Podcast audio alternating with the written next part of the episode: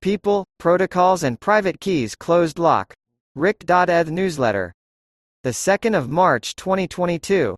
Wallets are becoming the most important piece of software to many people around the world. We are moving our financial, social, cultural and political assets onto Ethereum. The standards are set. ERC20, ENS, NFT and DAO I keep trying to focus on the next million people to move assets off an exchange and onto a wallet. They have exposure to crypto, but they are not a user of it. That is our target market to begin with. Secret recovery phrases aka seeds, mnemonics, key stores, private keys. In MetaMask and Ledger, there is this concept of a derived wallet. This is a wallet that is linked to a seed phrase, aka secret recovery phrase. You can think of it as a single key that can open multiple locks to different homes. Your seed phrase can generate an infinite number of Ethereum addresses. This can really confuse new people because the concept of a secret recovery phrase is mixed with the terms account, password and wallet. People are grasping for analogies when they enter this new system but they find none. This is how it functions at a high level. How Ethereum networks work Layer 2 networks are making the inner workings of Ethereum faster and harder to understand. To add to the complexity, there are now dozens of Ethereum-based networks that a wallet can connect to. The most popular ones are Polygon, Optimism and Arbitrum. This is why you are starting to see these common interface patterns pop up in wallets and dApps. This means that we have these two fairly esoteric concepts being mushed together inside most wallets. Derived accounts and network layers. It is hard. Wallets today.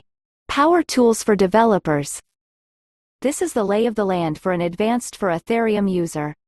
They have secret recovery phrases that generate a few wallets, or accounts, and manage tokens on multiple layer 2 networks. This is getting really complex, really quickly. Wallets tomorrow. Get people onto layer 2. The simpler model is to have one seed phrase less than greater than one wallet address.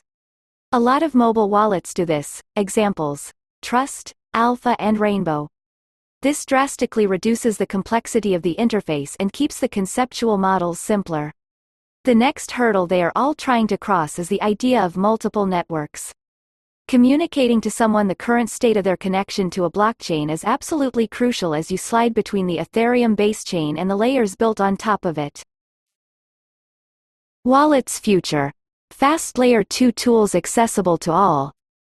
It feels like a lot of people's Ethereum activity is never going to touch Layer 1 in the not too distant future. It is simply going to be far too expensive. This reduces so much of the complexity required to master the interface. We can keep a single recovery phrase, a single wallet, and a single network. Of course, there will always be the option and the need to explore the complexity tree. I am just trying to articulate what I think the state of wallets is going to look like for most people in the future. They will be using a few dApps on a couple of protocols with a single wallet. It will be useful enough to them to download a wallet and start playing. How can we show people what is going on? I am still exploring what we can do to make the underlying reality very clear to people, we are just at the begging of the mobile multi-chain wallet exploration process. There is so much digital space to explore.